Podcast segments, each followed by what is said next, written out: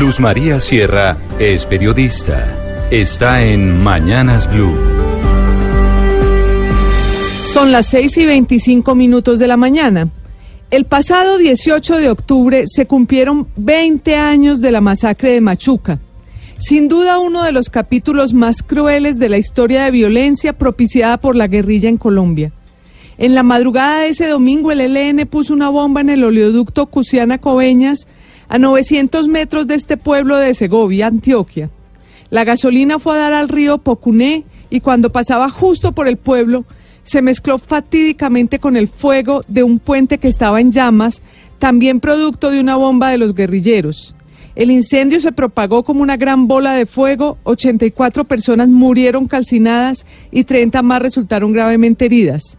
La noticia de las últimas horas es que la Corte Suprema de Justicia condenó a Ocensa, la empresa que administra el oleoducto, a pagar más de 9.400 millones de pesos a las familias víctimas de la masacre. Los magistrados consideraron que quienes construyeron el tubo se equivocaron al ubicarlo porque dicen, debieron haber previsto las consecuencias que podía tener un eventual derrame del petróleo por los riesgos de alteración de orden público y la cercanía al río.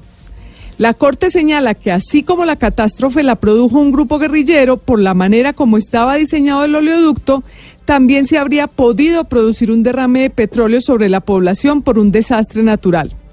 Ocensa, a través de un comunicado, se mostró extrañada con la decisión y dice que la empresa es una de las víctimas del atentado. No deja de generar cierto malestar que el Estado termine no solo pagando los daños de la guerrilla, sino y sobre todo teniendo que asumir la culpa por hechos tan horrorosos.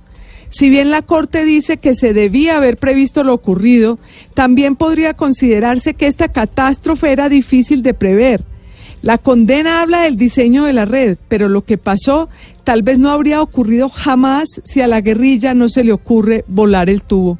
Sin duda se trata de una decisión políticamente correcta, pero jurídicamente polémica.